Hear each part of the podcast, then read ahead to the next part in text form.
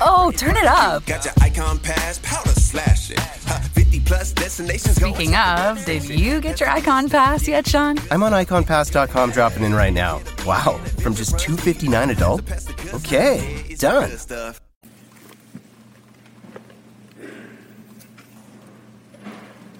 Would you all pray with me?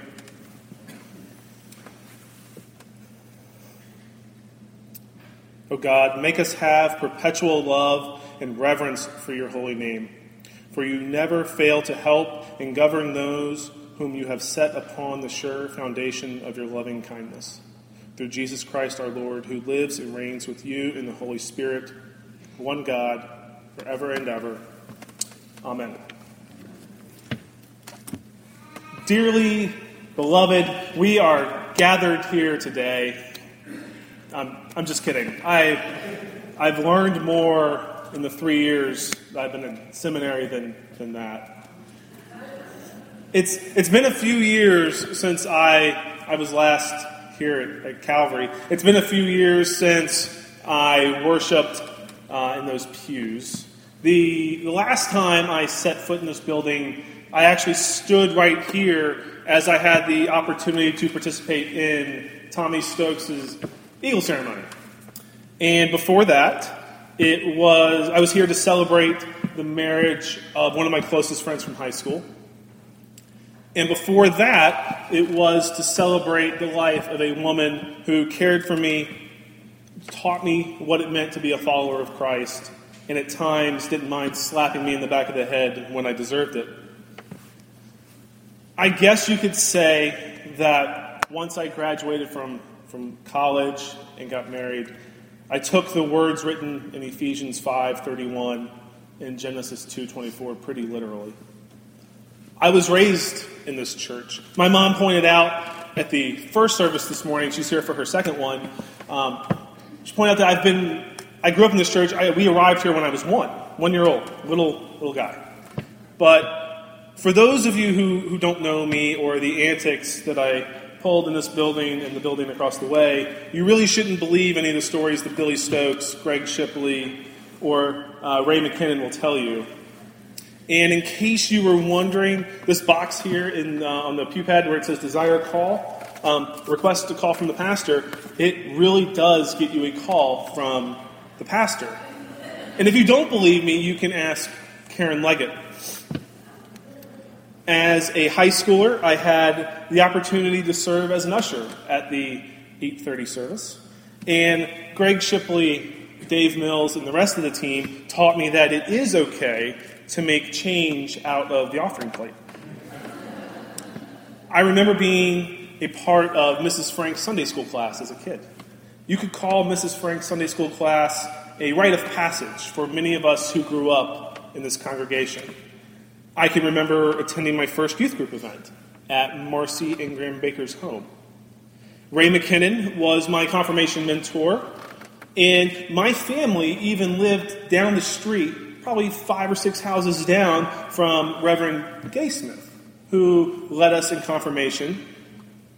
But can you imagine living down the street from a pastor?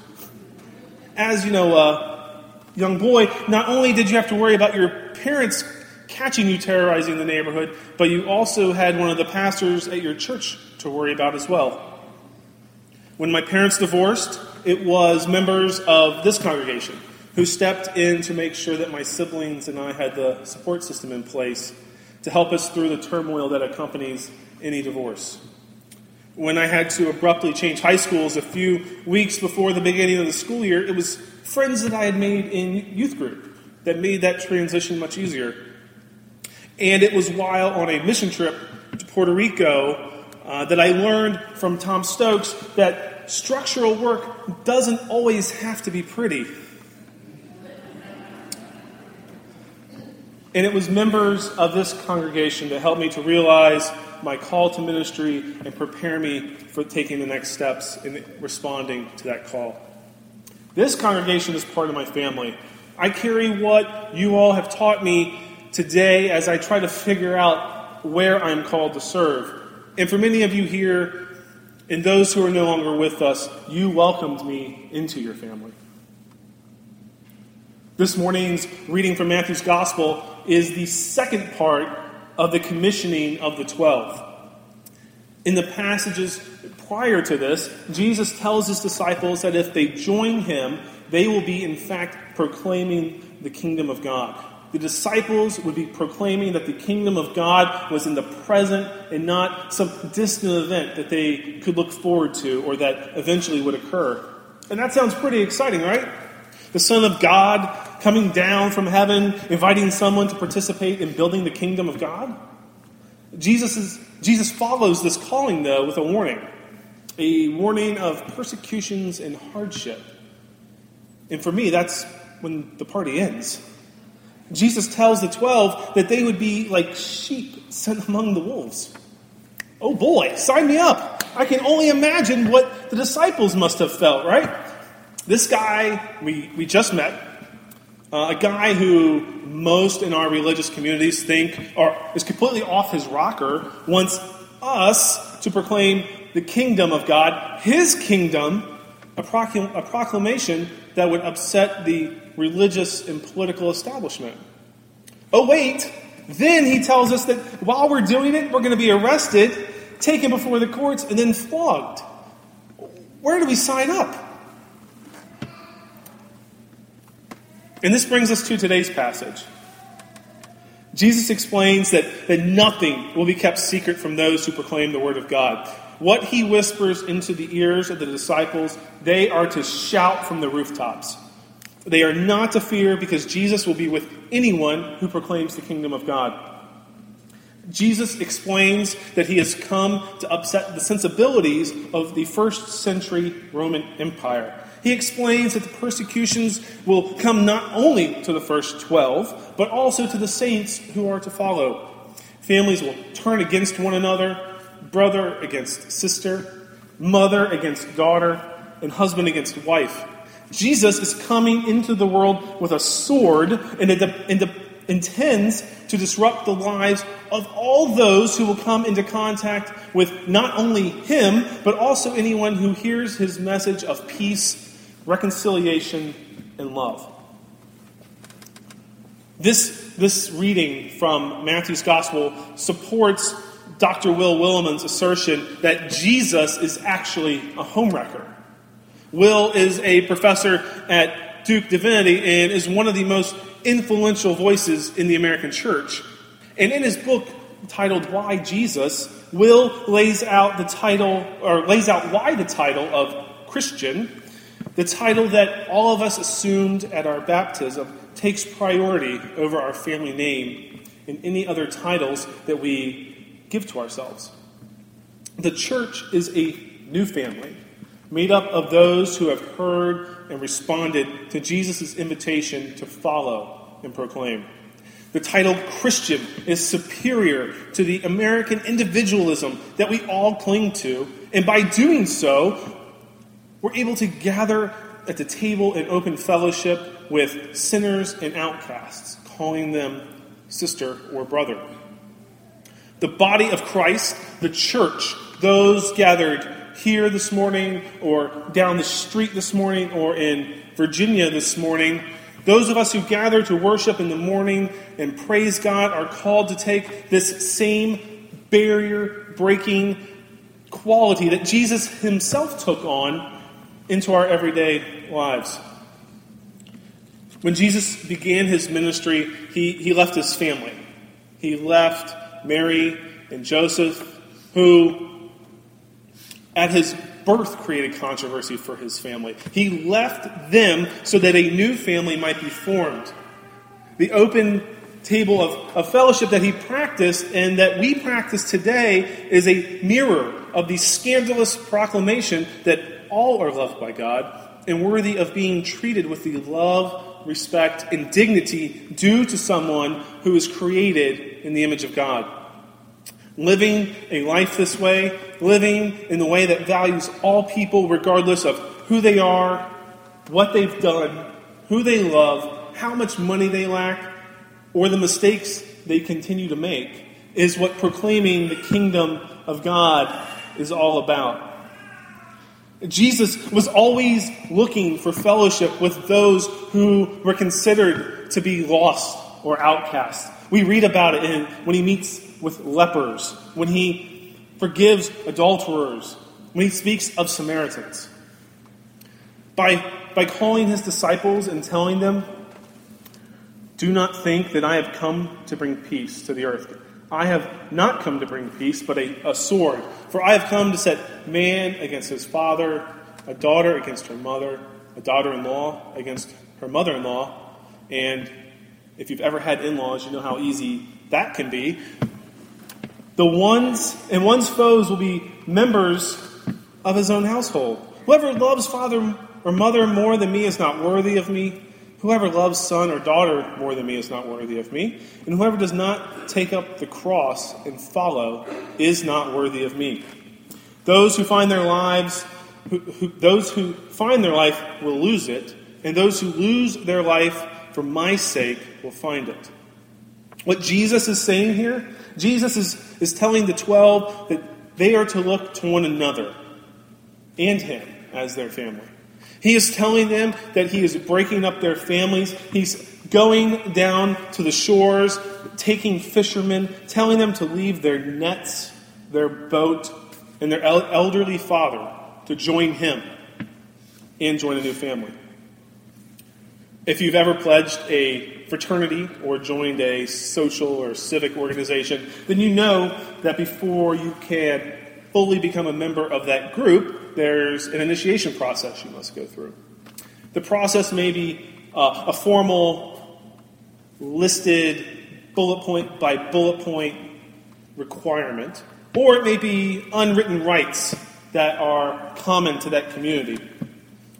The early church had a process just like that. It was called catechism. And candidates would be instructed in the teachings of Christ as well as the rules of the church. And then on Easter Eve, they would stand watch. Later, as the sun rose, they would be stripped naked and then they would be baptized. Now, some things have changed over the years, and like I told my confirmands a few weeks ago, they should be happy that some of those things have changed. The idea that you first must be taught and then born anew through water has been an initiation that all Christians have experienced. Through baptism, we respond to Jesus' demand for our lives, and we're able to find new life in Him. Through baptism, we join the family of living disciples as well as the saints who have gone before us. When we lose our lives to Christ, we are joining a larger family of followers. This community is a family. The community that Allison, Camden, and I are a part of is a family. The church down the street that's meeting right now is also a family. But more importantly, we take all of these individual congregations, we bring them together, and they are part of the larger family that is found in the body of Jesus Christ. It's easy to view faith as an experience of us and them. But if you've ever been part of a mission trip where multiple congregations have gathered, or an interdenominational worship service, or shared in the Eucharist while visiting a family out of town, then you know that the God that they worship is the same God that we are worshiping here this morning. And you know that the same Jesus who's calling them there is calling us here. Now, this doesn't mean that there won't be turmoil or conflict. Jesus promises it. It shouldn't be a surprise to us. Conflict among individual communities as well as conflict throughout the wider church isn't something exclusive to the 21st century church. We can read about it in Paul's letters. And I don't want to diminish or degrade strongly held church doctrines or beliefs, but we cannot continue to allow disagreements over silly things like who or cannot be part of our community, or who or cannot lead our communities to divide us anymore. The public arguments that go on in the church today, the scandals, the continued debate on marriage, Th- those are similar to a family having an all out shouting match on their front yard while the entire neighborhood watches. The idea that whether you agree or disagree with Mark Driscoll or Joel Osteen or Will Willimon or Stanley Hauerwas or me, that shouldn't decide how much of a Christian you really are. And it, all it adds to is that the front yard blowout that the rest of the neighborhood is watching just gets bigger and bigger. The neighbors are watching. They're watching us now. And like a train wreck, the onlookers are wondering just how much carnage will be left when the dust settles. Families fight. Children fight. Ask my brother. And my time as a youth pastor showed me that teenage children can become full of attitude and disrespect overnight. However, when these things occur, families always embrace the idea that blood, the blood shared by the family, is stronger than any disagreement or fight that might occur while the entire family is gathered at crazy Aunt Glenda's house for Thanksgiving. The blood of Christ, the blood poured out on the, on the sword that we hear about in Matthew's gospel today, that is the sword that Jesus brought into the world that's stronger than any doctrinal disagreement that the church had in the past or that we're going to have today.